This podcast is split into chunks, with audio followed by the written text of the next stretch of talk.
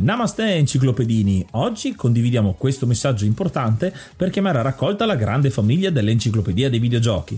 È passato ormai qualche anno dalla nascita del progetto e per continuare a creare contenuto abbiamo tanto bisogno di voi. Il computer con il quale realizziamo tutto il materiale dell'enciclopedia dei videogiochi, dal podcast alle grafiche, ai video, alle dirette, eccetera, dopo 12 anni di onorato e fedele servizio ci sta abbandonando con una rapidità preoccupante che ha reso quasi impossibile continuare a creare contenuti. Quindi, se volete, potete contribuire dandoci una mano andando su enciclopediadeivideogiochi.it e cliccando supporta il progetto. Ogni donazione ci permetterà di sostituire l'attrezzatura fondamentale e necessaria a tenere viva l'enciclopedia. Crediamo che l'unione faccia la forza ed in questo momento ne abbiamo proprio bisogno. Da 5 anni cerchiamo di regalare emozioni, condivisione, informazione su un tema a tutti noi tanto caro, i videogiochi. Grazie a voi potremo continuare a farlo senza il rischio di dover fermare tutto il nostro malgrado. Grazie di cuore a tutti.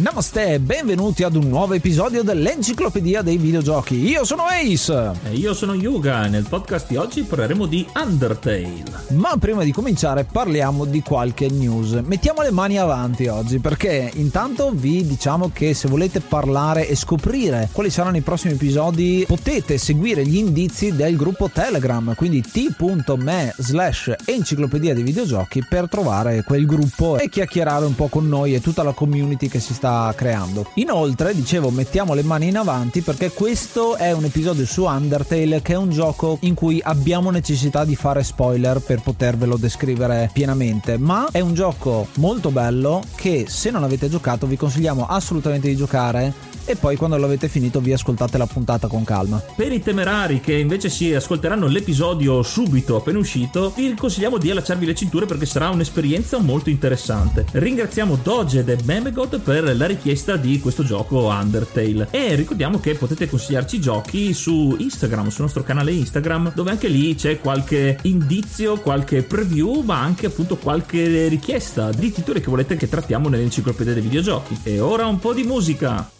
Música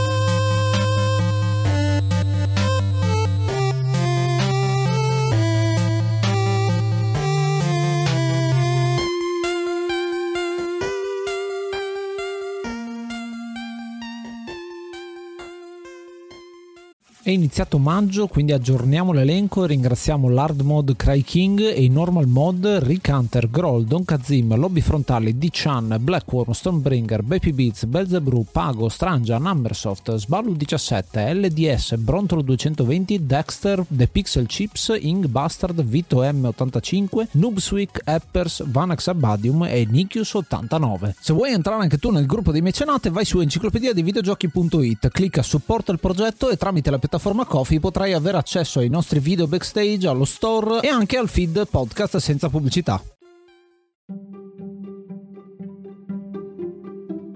Il gioco di oggi è Undertale, uscito nel 2015, sviluppato da Toby Fox assieme a qualche collaboratore, pubblicato dallo stesso Toby Fox, che quindi come sviluppatore indie ha fatto tutto il lavoro. È uscito inizialmente per PC, per macOS, per Linux, poi è stato fatto anche un porting per PlayStation 4, PS Vita e Switch. È un uh, gioco di ruolo, un GDR a tema fantasy. Il gioco ha impiegato tre anni per essere completato. Toby Fox è un ragazzo che proprio nelle varie interviste spiega come fin da bambino giocherellava con programmazione, faceva qualche hacking di ROM. Infatti è anche famigerato per aver creato l'Halloween hack per Earthbound e alcune delle canzoni che ci sono all'interno di questo hack vengono poi integrate dentro Undertale. Dicevo, tre anni di sviluppo, una campagna Kickstarter nel 2013 con un set da 5.000 dollari e invece ha raccolto 50.000 dollari, quindi 10 volte quella che era la creazione originale e l'ha sviluppato lui insieme a Tammy, che è effettivamente anche uno dei personaggi del gioco, che è una ragazza che ha creato un po' della grafica, mentre tutta quanta la colonna sonora l'ha creata lui. Veramente, veramente bravo a mettere insieme questo gioco con tantissime cose diverse dal solito. Proprio la cosa che ho visto sempre in Toby Fox è cercare qualcosa di diverso che i giochi di ruolo non gli davano, andare contro i canoni. E la sua scelta è stata vincente perché presentando la campagna Kickstarter aveva creato una piccola demo di Undertale che era subito stata ricevuta molto bene dai critici e dagli esperti del settore e questo ha aiutato molto la raccolta fondi che appunto ha superato di molto le aspettative. La cosa interessante è che oltre eh, alla programmazione e all'inventiva del gioco, eh, Toby Fox è anche un musicista e quindi il fatto di aver creato addirittura la colonna sonora del gioco che è diventata famosa quasi quanto il gioco, addirittura il tema Megalovania che è una delle tracce più famose di questo gioco qui, ancora adesso fa parte di meme, video di streamer musicisti che la, gli fanno le cover in tutte le salse possibili. Oltre all'abilità di programmatore e l'inventiva per aver creato questo gioiello, anche l'abilità come musicista. Questo gioco in brevissimo tempo è riuscito ad aggiudicarsi un sacco di ottimi voti, ha preso 10 su 10 da IGN, da Destructoid, 9 su 10 da GameSpot, 5 stelle che fioccano un po' ovunque ed è diventato uno status symbol del videogioco perché anche alcuni dei suoi personaggi, nel, nel caso di Sans che è entrato anche all'interno di Super Smash Bros. Ultimate che è un altro degli achievement che può avere un gioco del genere, quindi veramente un gioco che ha fatto la storia e abbiamo deciso di trattarlo proprio perché è fondamentale per molti ed è un segnale di un indie che ha avuto veramente successo. Forse anche un po' troppo successo perché sua missione dello stesso Toby Fox non si aspettava che questo gioco diventasse così così famoso in così poco tempo. L'ha messo un po' alle strette perché, ad esempio, poco tempo fa è uscito un altro progetto sempre suo, eh, Deltarune, che è ambientato in un universo simile a quello di Undertale, però lui ci ha tenuto a dire che non potrà mai fare un gioco grande come Undertale con la stessa importanza di Undertale perché ormai l'ha già fatto. A malincuore mi c'è, c'è da dire, l'ha un po' rovinato perché c'è talmente tanta aspettativa per ogni nuovo gioco che farà che appunto l'asticella è già talmente alta che lui stesso ha detto appunto non aspettatevi che faccio sempre capolavori. L'ha fatto rimettere i piedi per terra nonostante il successo. E non è tanto una questione di tecnica, perché in realtà Undertale è un gioco molto semplice, come vedremo quando vi spiegheremo le dinamiche e le meccaniche di gioco, soprattutto grafica, eccetera, eccetera. Ma è l'esperienza che ti dà questo gioco, che cercheremo di descrivervi nella prossima parte, che è quella che veramente merita e che molti hanno capito, molti l'hanno addirittura un po' travisato ed è quella solita parte di fanboy poi che saltano fuori dei videogiochi, ma in realtà questo è un gioco che ha un'esperienza da vivere con calma e godersela in completo single player, perché veramente è un'esperienza da vivere da cima a fondo. Ne sono testimone io che ho fatto il let's play, per quello vogliamo mettere l'allerta spoiler adesso, perché proprio va vissuto blind questo gioco, non puoi giocarlo già avendo visto qualcun altro che l'ha giocato, o meglio, non te lo puoi godere nella stessa maniera in cui voleva Toby Fox fartelo godere.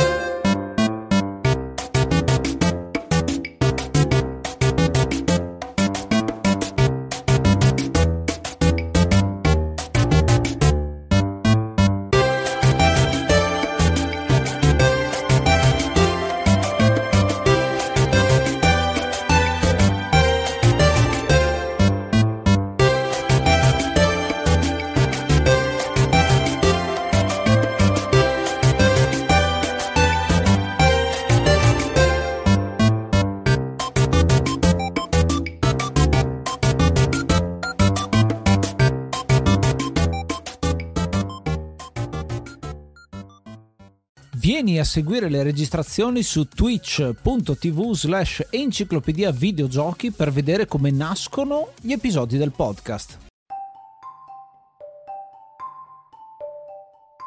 Undertale si suddivide in due grandi razze, ovvero la razza umana e la razza dei mostri, che vivevano inizialmente in modo pacifico, finché, come purtroppo e tristemente succede nei migliori GDR classici, scoppia una grossa guerra tra queste due fazioni. E in questo caso, a differenza delle storie standard o comunque di molte storie GDR, gli umani vincono, quindi i mostri vengono subito sconfitti e relegati nel sottosuolo da sette saggi che creano una barriera impenetrabile per dividere questi due mondi. Quindi tutta la razza, la stirpe dei mostri deve vivere nel sottosuolo. Qua vediamo subito la ricerca di qualcosa di diverso, di fuori dagli schemi, da parte del creatore Toby Fox, che ci lascia stupefatti perché noi siamo abituati a vedere gli umani che vengono distrutti inizialmente dai mostri, dai cattivi, e poi c'è tutta la storia per riportare alla vittoria l'umanità. In questo caso noi saremo comunque un umano che però cadrà in questo mondo sotterraneo e in un certo senso comincerà a vagare cercando anche di capire questo mondo che non è così ostile come potrebbe sembrare.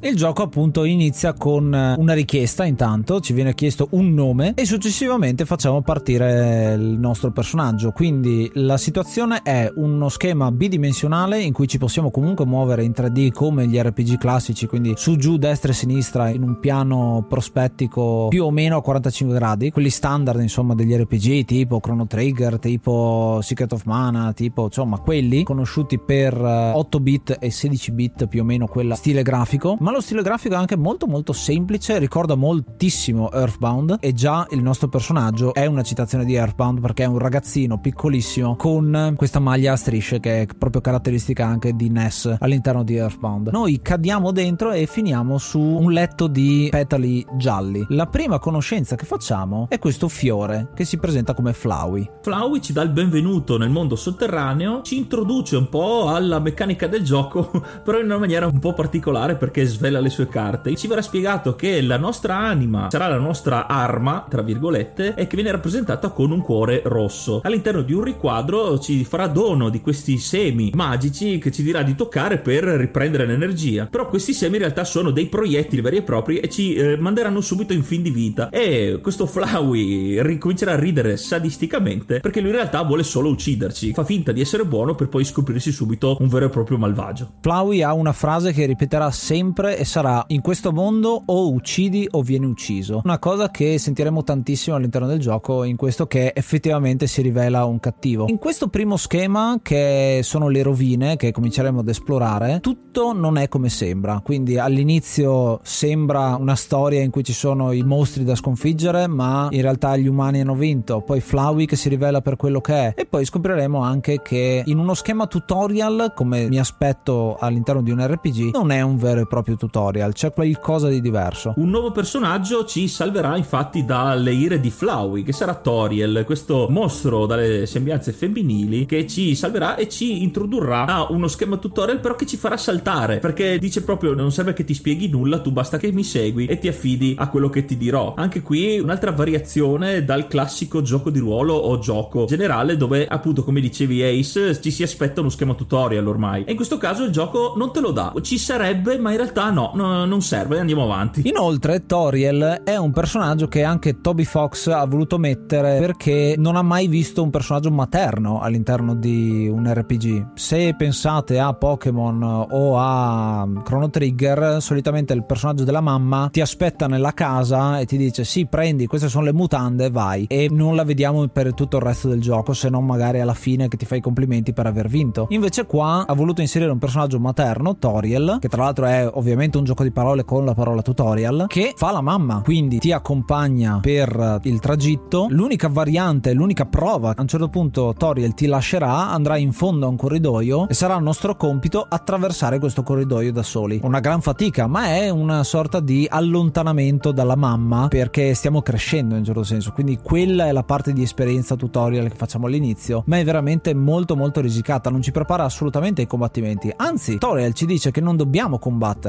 e qui è una delle grandissime chiavi di lettura di questo gioco. Parliamo un po' più nel dettaglio del sistema di combattimento di Undertale. Ci scontreremo con i vari mostri che ci si parranno davanti e avremo non le classiche opzioni a parte il mero attacco frontale ma avremo vabbè gli oggetti per la nostra energia ma avremo anche altre opzioni ovvero quella di agire in varie maniere non violente e anche quello di parlare con i nemici. Non è solo farci strada a suon non di colpi di spada e uccidere tutti, ma proviamo anche la possibilità di a nostro modo conoscere i mostri, perché anche la cosa divertente di questo sistema è che anche parlando con i mostri con cui siamo in battaglia, conosceremo i loro punti deboli o anche solo che hanno solo bisogno di una, una determinata parola un determinato gesto per mandarli via senza combattere. Tutto questo però sarà alternato in una sezione bullet hell, perché mentre cercheremo di convincere questi mostri o combatterli, perché comunque possiamo combatterli, dovremmo evitare una sezione di proiettili che sarà sempre più diversa e anche con molta inventiva. Avremo il nostro cuore, l'anima che diciamo prima, che dovrà evitare tutti i proiettili per non perdere energia. Quindi anche una sezione in tempo reale durante la sezione a turni dell'RPG classico. Qui le citazioni si sprecano. Intanto geniale mettere un bullet hell all'interno di un eh, GDR, una meccanica che non ti aspetti, un'altra cosa che non ti aspetti. E poi Toby Fox ha rivelato che questo un po' deriva da giochi come Mario Superstar Saga in cui la difesa è attiva, quindi devi evitare tu i colpi a, a tempo e questo gioco lo fa con eh, questa meccanica qui. E poi cita ad esempio meccaniche tipo quella di Shin Megami Tensei dove parli con i demoni per reclutarli dalla tua parte, quindi avere questo dialogo con i nemici, con i mostri, gli dà un'anima in certo senso perché siamo abituati a giocare a RPG dove tutti i mostri sono uguali, identici, semplicemente variano gli attacchi che fanno e quanto male fanno, però in realtà il loro obiettivo è sempre quello di ucciderci, attaccare e basta. Invece in questo caso riusciamo a scoprire le varie personalità di tutti i mostri e ce ne sono tantissimi e molti anche divertenti e che sono diventati anche dei fan favorite perché sono molto molto interessanti da scoprire. E sarà sempre più difficile capire qual è la strategia giusta per vincerli senza doverli combattere. Altrimenti li combattiamo e facciamo il livello o meglio l'LV come viene chiamato in questo gioco. Quindi c'è la parte di RPG con un livello che aumenta e degli HP aumentano anche quelli quindi abbiamo le statistiche di attacco eccetera eccetera che portiamo avanti con quella che è l'esperienza. Se vogliamo giocarlo come un RPG possiamo farlo. Ma quando ti mostrano queste meccaniche sei molto attratto a cercare di fare qualcosa di diverso insomma.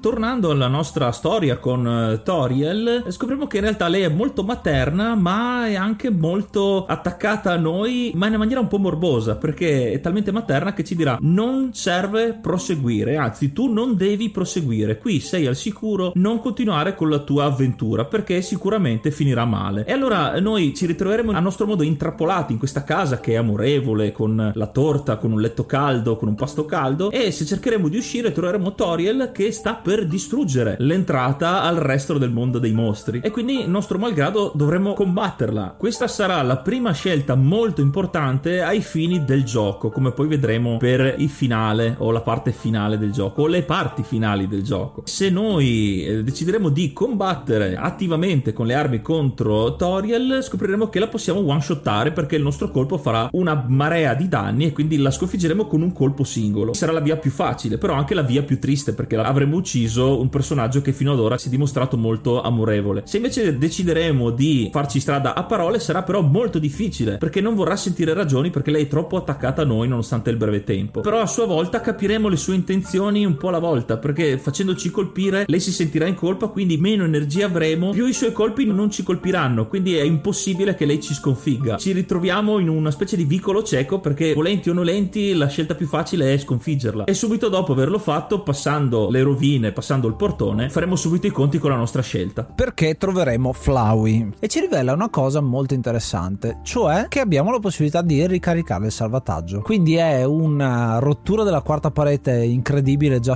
subito, che dà una connotazione molto meta al gioco e che è un'altra scelta. Continuare sapendo però di aver ucciso un personaggio buono oppure ricaricare, sentendoti anche un po' in colpa per aver un po' cittato, perché effettivamente se Flowey sa che ricarichi il gioco saprà che l'hai ricaricato e quindi avrai questa colpa, questo senso di colpa che ti porterai dietro per il resto del gioco. L'ho trovata già una scelta molto molto forte e che non sarà l'ultima scelta molto forte da fare. La nostra avventura continua nel mondo di Snowdin, il classico villaggio nevoso dove incontreremo due dei personaggi importanti di questo gioco, ovvero i fratelli scheletri Sans e Papyrus, il grande Papyrus, che preso da mania di protagonismo dirà che lui è un cacciatore di esseri umani. Il suo scopo è cacciare gli umani come ordine del re e quindi ci metterà di fronte un sacco di trappole, di puzzle che dovrebbero servire a catturarci e eliminarci. Mentre Sans è quello più intelligente dei due perché Papyrus è molto sopra le righe, sembra un po' un Dan di Street Fighter scheletro, se permettete. Sans invece è un po' più intelligente, più cinico e anche più divertente perché gli piacciono le battute puerili, però è quello che ci darà in realtà una mano contro Papyrus. Papyrus che però ha un arco narrativo di questo schema che man mano che noi superiamo i suoi puzzle e gli diamo soddisfazione nella sua bravura comunque di metterci di fronte alle prove, cambierà la sua prospettiva verso di noi, perché in realtà lui alla fine non vuole veramente catturarci ucciderci, ma vuole solamente essere nostro amico. Dettaglio, Sans e Papyrus sono il nome di due font e il loro testo è proprio in Comic Sans e in Papyrus, che è una cosa fighissima ed è un dettaglio che non c'entra niente in realtà, però è bello. E l'altra cosa, partiamo dal freddo e andiamo verso il caldo, una cosa, ma soprattutto la conoscenza, conoscersi ti aiuta a creare relazioni, perché Papyrus non ci conosceva, ci odiava, voleva cacciarci e poi alla fine conoscendoci ci diventa amico, ci aiuta. Aumentando di temperatura, come dice il buon Ace, passiamo allo schema di Waterfall, che a differenza della neve in questo caso qua è uno schema acquatico dove fortunatamente non dobbiamo nuotare, ma è più che altro il tema dello schema. In questo caso ci sarà un personaggio che continuerà a inseguirci per tutte le schermate che si chiama Undyne ed è questo cavaliere con un'armatura molto temibile che ci lancerà delle lance di energia e non ci lascerà tregua, ci continuerà a seguire e noi non saremo in grado di batterla inizialmente perché comunque è un combattimento molto duro e sarà ancora più dura cercare di sconfiggerla non con le armi, quindi cercando di parlare perché la sua indole, la sua fermezza è totale. Scopriremo, lei appunto è un mostro, è uno dei mostri e scopriamo che nella guerra tra umani e mostri gli umani hanno stravinto, gli umani erano talmente più forti dei mostri che di umano non è morto nessuno, mentre la maggior parte, se non tutta, l'armata del, dei mostri sono stati spazzati via. E quindi lei per rivalsa odia gli umani e a differenza di Papyrus che voleva solo intrappolarti, lei vuole ucciderti e non vuole sentire ragioni. Il modo per sconfiggerla è molto molto controintuitivo. Infatti, una cosa che c'è negli RPG ed è mantenuta in questo gioco è il fatto che possiamo scappare. Scapperemo e dobbiamo letteralmente farci inseguire fino a un ponte, stiamo andando verso il caldo sempre di più e su questo ponte la nostra Undyne che si sarà tolta l'armatura a un certo punto perché fa veramente caldo, rivelerà di essere una donna pesce e quindi ha bisogno di acqua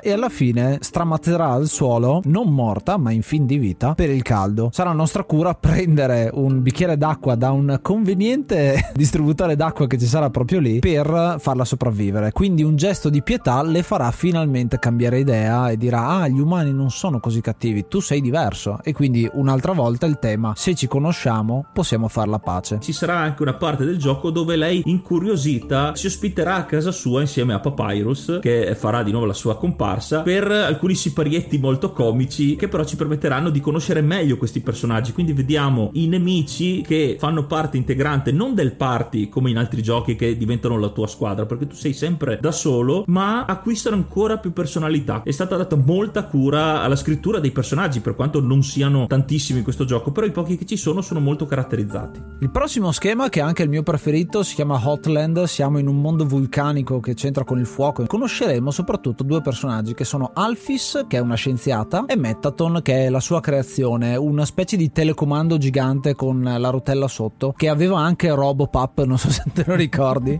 Alphys che cos'è? è questa scienziata che è una rappresentazione di quello che è il nerd che potrebbe giocare Undertale chiuso con problemi di ansia che si apre solo quando ha modo di parlare delle cose che le piacciono e le piacciono tra l'altro gli anime e tutte queste cose che sono tipiche magari di un otaku Metaton invece è completamente il contrario. È pieno di sé fa grandi cose per ucciderti perché ad esempio cercherà di fare delle trasmissioni televisive di cucina in cui ti coinvolge per cercare di ucciderti. È molto molto appariscente. Entrambi i personaggi sono significato di qualcosa. Alphys è lì per aiutarti in queste che sono trappole architettate da Metaton alla fine lei si apre con te perché a forza di stare con te come abbiamo detto la conoscenza fa avvicinare le persone ma in realtà non è come Papyrus che si apre con te semplicemente dicendoti ho bisogno di amici ma lei ti dice che ti ha mentito perché è proprio lei che fa combattere Metaton contro di te arriva lei all'ultimo a salvare la situazione per fare la figura dell'eroina. È molto coercitiva la situazione perché ti obbliga a diventare sua amica in sostanza. Lei passa dalla parte dei buoni ma in realtà ti ha mentito di base. Inoltre c'è una interessante aggiunta all'interno di questo gioco ed è una metafora molto benvenuta all'interno di un gioco perché non è tanto presente ancora che è la transizione di genere. Metaton è un personaggio che ha un corpo e che ne assume un altro all'interno del gioco e quindi c'è un po' questa metafora del cambiamento e del accettare il corpo nuovo ma soprattutto ricordarsi di quello vecchio in certo senso e quindi da dove si è partiti. E il tema del passato qua c'è sia in Metaton che appunto vede questa transizione non oscurare il proprio passato, Alphys nella stessa cosa perché nasconde un passato che qua intuiamo e poi successivamente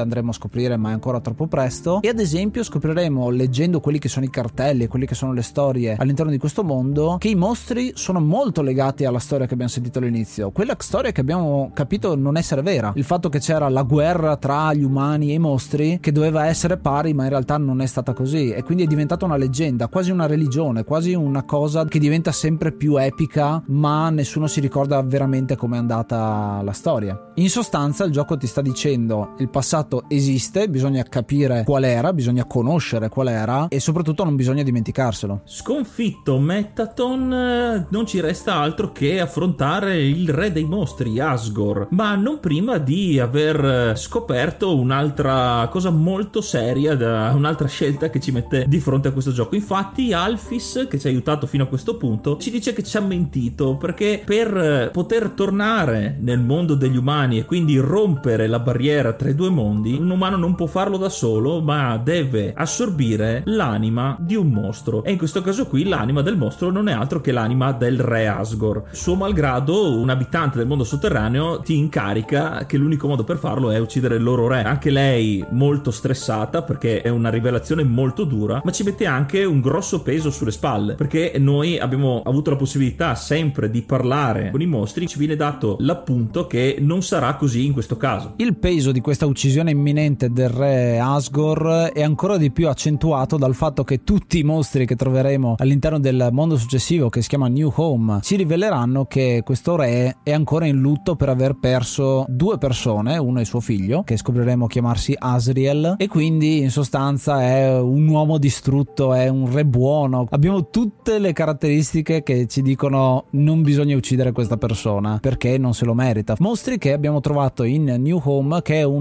mondo che appare uguale alla casa iniziale di Toriel. Quindi c'è un po' di ciclicità. Siamo nell'ultimo mondo e in questo palazzo incontreremo un personaggio che abbiamo già visto ovvero lo scheletro Sans che sulla scia delle numerose rivelazioni che ci vengono fatte ci spiega la vera origine dell'esperienza e del livello che avremmo fatto o non fatto finora. E quindi anche qua un bel twist un bel, un bel colpo di scena perché l'esperienza quella che noi pensiamo sia esperienza ovvero la, la dicitura EXP non è esperienza ma sono gli execution point ovvero il grado di dolore che possiamo infliggere agli altri. E LV non sono i livelli love ma in realtà love non è altro che level of violence. Quindi viene completamente stravolto il concetto di esperienza e livello e amore che un gioco tratterebbe in questo caso è esattamente l'opposto perché noi stiamo facendo del male al regno dei mostri che come abbiamo imparato in realtà sono una minaccia minima. Un umano è talmente più forte di qualsiasi orda di mostri che è solo un nostro procurare dolore gratuito ai mostri perché come abbiamo visto basta parlarci. E tutti i mostri possono essere guariti mandati via risparmiati. Sans farà un po' la conta prenderà dei dati di gioco perché lui saprà quanta esperienza abbiamo fatto e che livello avremo fatto. E dopo averci dato queste informazioni nuove nonostante siamo alla fine del gioco ci permetterà di procedere fino alla sala del trono per l'ultimo scontro contro Re Asgore prima di entrare vedremo che Re Asgore ha lasciato fuori dal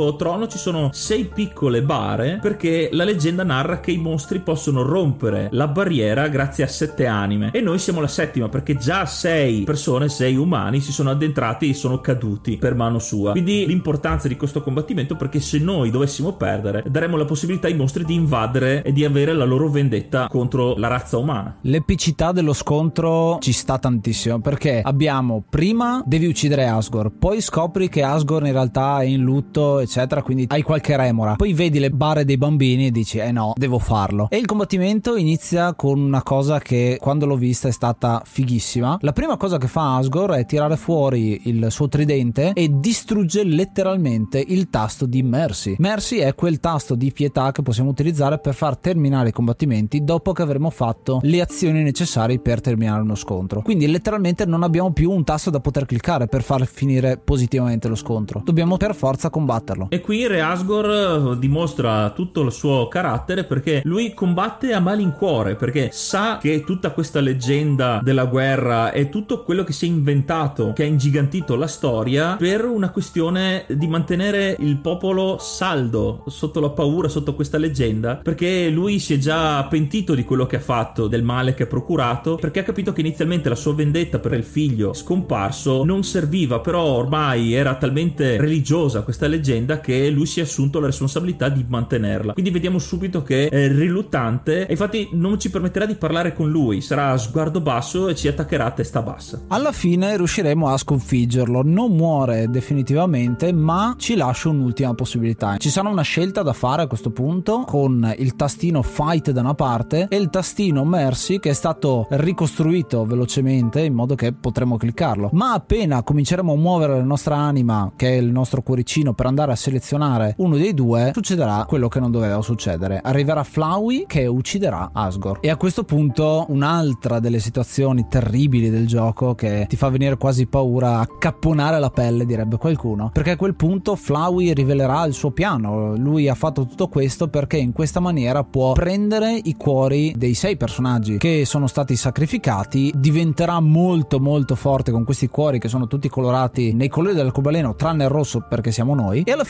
crasherà il gioco. Questa quando succede senza saperlo è fantastico perché è ancora più metagioco. Prima ci ha rivelato di conoscere che cos'è un salvataggio e il fatto di poter ricaricare la partita. A questo punto ci spegne il gioco. Molto molto bella come situazione. Se riaccendiamo il gioco, ritorneremo nella stessa situazione, quindi di nuovo davanti a Flowey, che però sarà diventato e si trasformerà in una super boss fight molto strana anche come viene presentata, perché il gioco è tutto in pixel art fino a questo punto, dove vediamo questa super boss fight con questo mostro che sembra una pianta tentacolare gigante, con anche degli effetti in 3D. Combattimento molto epico e una musica. Tutte le musiche di questo gioco l'abbiamo sottolineato, le sentirete, ma qua particolarmente c'è una bellissima musica di sottofondo. Lo scontro sarà alla disperata perché Flowey ci lancerà di tutto con questi suoi nuovi poteri incredibili. Solo che dopo un po' che avremo resistito, le varie anime colorate che avrà assorbito cominceranno a rivoltarglisi contro e ci permetteranno di sconfiggere Flowey che nel frattempo si sarà indebolito e di rompere alla fine la barriera e uscire. Ma potremo uscire solo noi perché tutti i mostri saranno comunque rimasti confinati nel mondo sotterraneo. Questo è un po' un finale vuoto che lascia un po' l'amaro in bocca perché siamo usciti, abbiamo il nostro obiettivo raggiunto, ma gli amici che abbiamo fatto durante la strada sono ancora lì, abbiamo un sacco di informazioni ancora da recepire e soprattutto quello che dice Sans, cioè che il love in realtà è il level of violence e l'exp sono gli execution points, ci dà un senso di colpa. Ma se noi ricaricassimo da capo la partita e giocassimo cercando di non uccidere nessuno, questo è quello che il gioco ti mette in testa e che effettivamente puoi fare. Puoi ricominciare con un secondo playthrough senza uccidere nessuno, quindi cercando di conoscere tutti i personaggi, tutti i dialoghi che sono molto molto belli. Veramente è la run più godibile, quella che viene chiamata run pacifista, in cui non uccidiamo nessuno, non uccidiamo Toriel all'inizio, non andiamo a uccidere Undyne e proseguiamo insomma andando a conoscere sempre di più i vari personaggi e abbiamo un concetto fondamentale che ci viene rivelato proprio quando saremo intorno al laboratorio di Alphys, la determinazione. Scopriremo che la determinazione è una vera e propria sostanza della nostra anima e che distingue la razza umana dalla razza dei mostri. Infatti i mostri non hanno una vera e propria anima e soprattutto le cose inanimate. Cosa succede? Alphys è lo scienziato di corte e con gli esperimenti ha cercato di ricreare un mostro con un'anima umana. E qui vediamo nella vera zona del laboratorio di Alphys degli esperimenti ben riusciti, quindi anche abbastanza tetri perché vediamo questi mostri amalgamati in maniera molto da film horror, tipo la cosa, e scopriamo che uno solo è l'esperimento riuscito ed è Flowey. Infatti usando la determinazione su un fiore, sul fiore giallo che poi diventerà Flowey, gli viene introdotta l'anima del figlio di Asgore e rinasce come fiore, però c'è un problema, la determinazione comunque non gli dà sensazioni, non gli dà emozioni e quindi lui si dimentica come si ama e quindi diventa cattivo. Quando affrontiamo gli Amalgamates, che nota a margine è un'altra citazione di Earthbound perché c'è un nemico proprio con quel nome, è che essendo un mix di diversi nemici che avremo incontrato durante la nostra strada, dovremo fargli ricordare chi sono in sostanza. Sono parte di quel nemico, ad esempio, che apprezzava le battute e parte di quell'altro nemico che magari voleva semplicemente essere accarezzato. Facendogli ricordare, li riusciremo a sconfiggere perché ancora dobbiamo cercare di non uccidere nessuno. E questo è un indizio anche su come effettivamente andare a sconfiggere Flowey slash Asriel. Che in questa run pacifista farà il suo ingresso dopo che Toriel ci avrà fermato dall'abbattere Re Asgore dopo la battaglia. In questo caso ci saranno con noi anche tutto il resto dei personaggi del cast di Undertale e verranno tutti catturati da Flowey che si trasformerà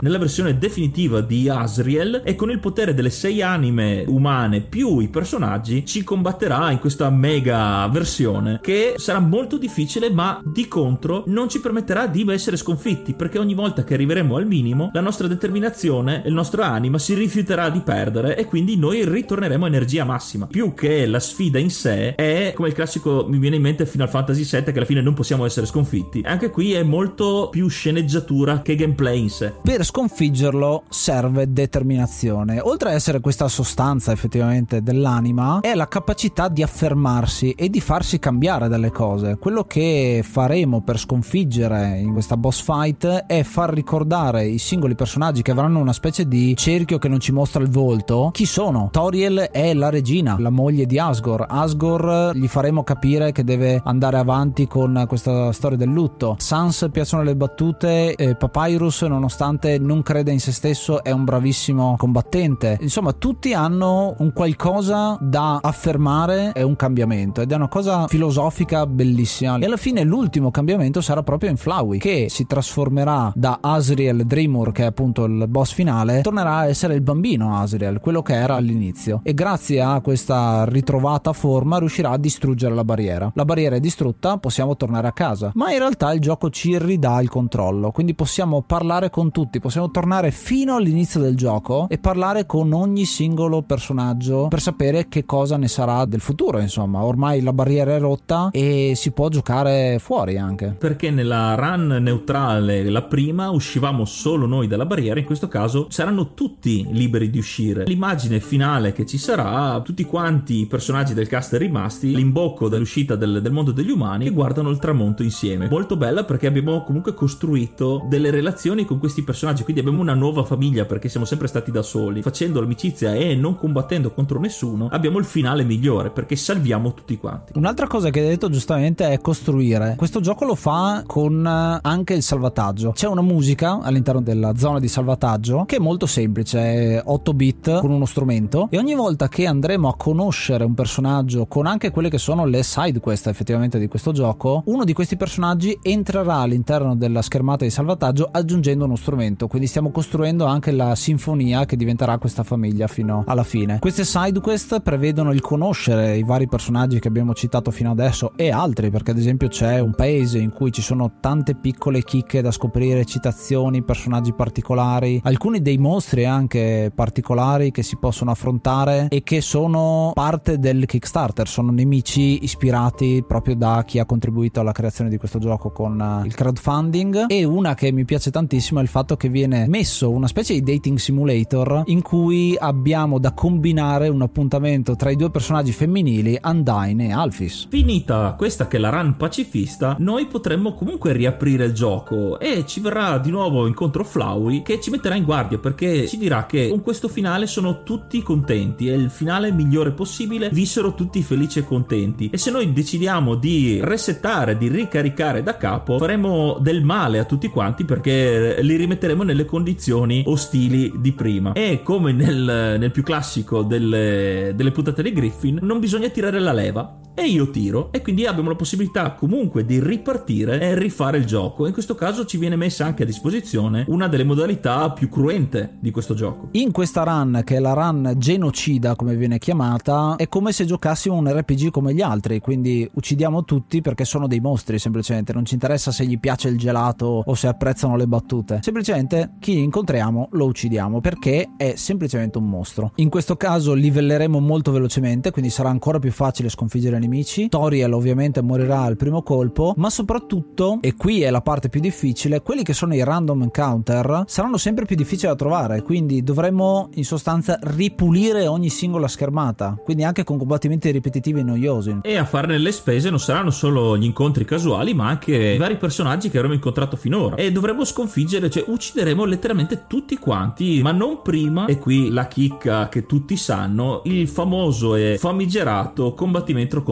Sans, perché ritorneremo a New Home e Sans ci ricorderà che avremo un livello di violenza e punti di esecuzione altissimi e deciderà di combatterci nel combattimento più epico e più famoso del gioco, accompagnata dalla canzone più famosa del gioco che è Megalovania in uno scontro veramente spettacolare. Sans è molto ostico da affrontare, intanto anche lui ha gli stessi poteri di Flowey, quindi in realtà può ricaricare il salvataggio, è come se avesse gli save state, quindi bara ed è molto imprevedibile e lo faremo tantissime volte. Tra l'altro si ricorderà anche di quante volte l'abbiamo affrontato consecutivamente, ci prende anche un po' in giro su questa cosa. Alla fine riusciremo a sconfiggerlo, ma in una maniera molto particolare. Dopo aver fatto una serie di schivate incredibili, sfodererà la sua arma finale, cioè non ci attaccherà. E quindi è un soft lock del gioco, non possiamo più muoverci, non possiamo più fare niente. È una cosa molto interessante perché siamo all'interno di un uh, quadrato, ma se andiamo verso sinistra, ogni volta che andremo verso sinistra, verremo resettati indietro, quindi Sans si sveglia. Il trucco è farlo addormentare, a quel punto potremo spostare con la nostra determinazione tutto lo schermo per andare finalmente sul fight. È un'altra parte di metagioco perché andiamo a modificare quelle che sono le vere e proprie finestre di gioco, raggiungendo quello che è il tasto fight e alla fine gli daremo il colpo di grazia. Morirà però fuori schermo, che è un'altra cosa interessante, facendoci livellare per l'ultima volta, o meglio il livello di violenza salirà a 20, che proprio il massimo che ci determinerà quello che è il finale genocida del gioco. Questo durissimo combattimento che avremo appena fatto ci permetterà di arrivare a LV20 e quindi a livello massimo saremo fortissimi e non ci rimarrà altro che proseguire con eh, il combattimento finale con Re Asgore. Però saremo talmente forti che sarà un combattimento facilissimo perché con un colpo solo esauriremo la sua energia e quindi non avremo neanche però il tempo di risparmiarlo o finirlo perché Flowey eh, farà la sua comparsa uccidendo Re Asgore ci fa un discorso un po' particolare perché cerca di rassicurarci che lui è sempre stato nostro amico, il nostro migliore amico e ha fatto questo per noi. Però vediamo che il suo modo di parlare cambia sempre più impaurito e alla fine tremando ci chiederà di non ucciderlo. Quindi è strano, non abbiamo nessun tipo di possibilità di scegliere il, la conversazione, è solo Flowey che ci parla, però nel momento in cui ci chiederà di non ucciderlo, in automatico noi gli daremo il colpo di grazia perché siamo talmente potenti e con una serie di fendenti lo disintegreremo letteralmente sparirà dal gioco gioco. E a questo punto il grande twist finale è che avremmo risvegliato un personaggio che viene chiamato nella lore Chara, ma in realtà è il nome che abbiamo scelto all'inizio, perché scopriamo di non essere quel personaggio che abbiamo detto all'inizio, ma noi ci chiamiamo Frisk, mentre il nome che abbiamo scelto all'inizio è questo personaggio, che ci assomiglia tantissimo, è un ragazzino anche lui con la maglietta come noi, ed è il primo ragazzino che è arrivato qua sotto e che aveva fatto la famosa amicizia con Asriel. È stato risvegliato, ci dirà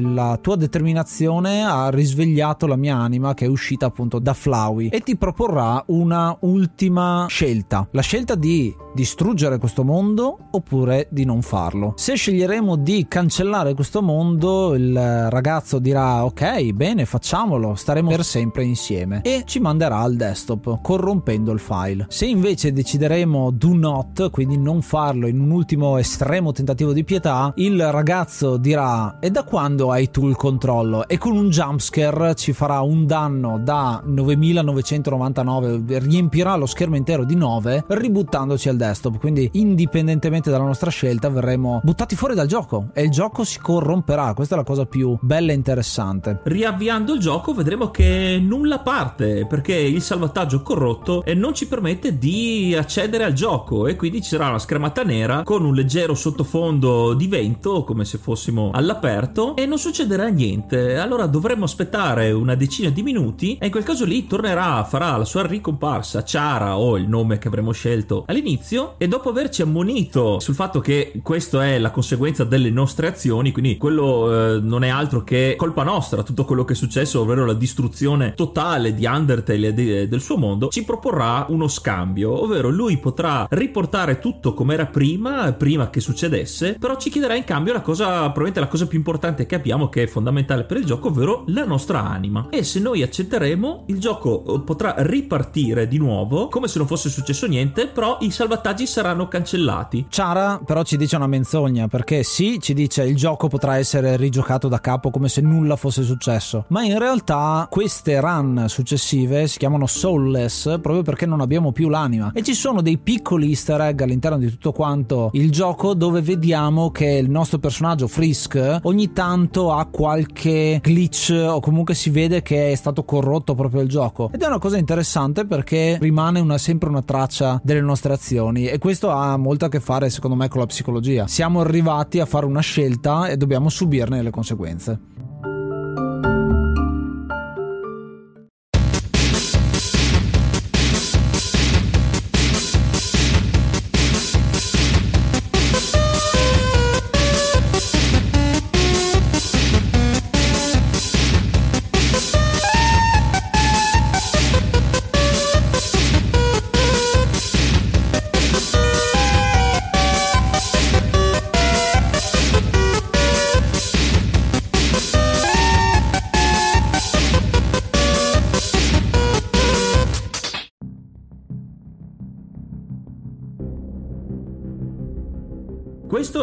Undertale. Abbiamo cercato di spiegarvelo nel modo più esauriente possibile senza togliervi però niente dell'esperienza che dovreste fare, quindi vi esortiamo di nuovo anche se avete giocato a rigiocarlo per riscoprire l'esperienza. È un gioco è un gioiello, è veramente un bel gioiello. Io gli do 9 piatti di spaghetti scotti di Papyrus su 10. È un gioco veramente meraviglioso, nonostante una grafica veramente minimale, perché parliamo appunto di pixel art eh, ridotta all'osso. Questo gioco riesce a trasmettere un'esperienza anche con temi molto seri, nonostante sia un gioco molto infantile sotto certi punti di vista, nel puro senso del gioco. La cosa che mi piace di più di questo gioco, al di là della musica, è anche la rottura della quarta parete e il metagioco che c'è. Faccio l'esempio, durante lo scontro contro Metaton siamo dentro uno schema vulcanico e ci ritroviamo di colpo, le luci si spengono, siamo su un set televisivo che poi si scopre essere una scenografia finta e quindi noi siamo sempre stati dentro lo schema vero e proprio e quindi siamo nel gioco dentro il gioco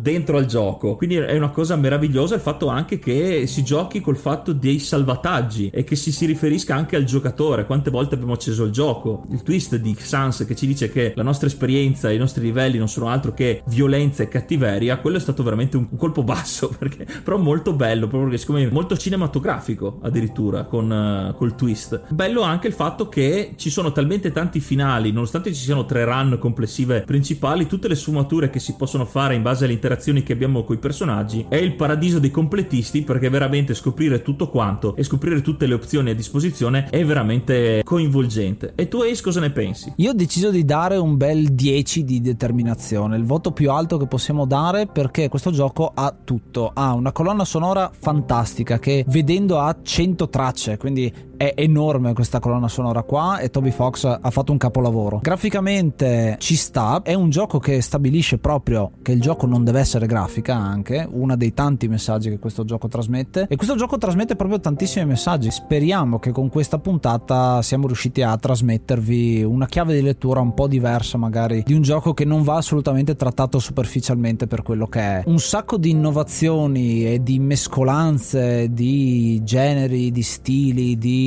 pensieri laterali, di metagioco, insomma questo gioco le ha tutte e merita davvero tanto. E concordo col fatto che Toby Fox non riuscirà mai a fare una cosa all'altezza di Undertale proprio perché è unico da quel punto di vista lì, sicuramente farà qualcos'altro che ti darà altre sensazioni, ma l'esperienza di Undertale è quella e non puoi replicarla in nessun'altra maniera. Citavamo qualche episodio fa quando abbiamo parlato di Metal Gear Solid di quella situazione con uh, Psychomantis che ti incasina lo schermo, qui abbiamo una cosa simile, quindi esistono giochi che riescono a fare cose del genere e quelle poche volte che succedono veramente sono delle situazioni completamente immersive. Questo gioco, ecco, non è assolutamente immersivo, non ti fa immergere nel gioco, non sei il personaggio che gioca, ma sei il giocatore che ricarica la partita e ti viene continuamente detto e quindi sei proprio quello che sta controllando, vieni inserito all'interno di un mondo in cui tu stai giocando un videogioco, che è una cosa ancora più difficile da fare. E per uno come me, insomma, a cui piacciono le storie e piacciono le meta storie soprattutto, questo gioco merita veramente tanto.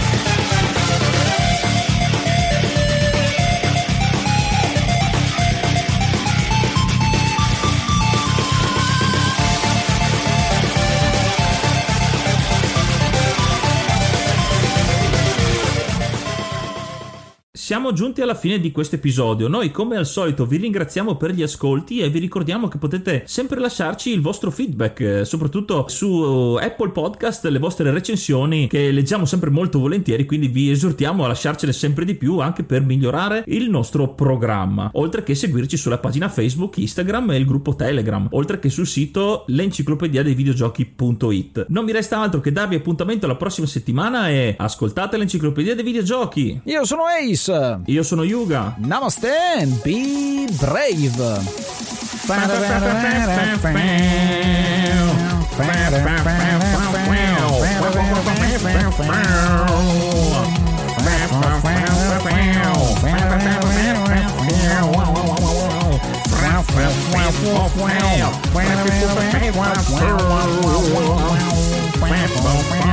Wow. girlfriend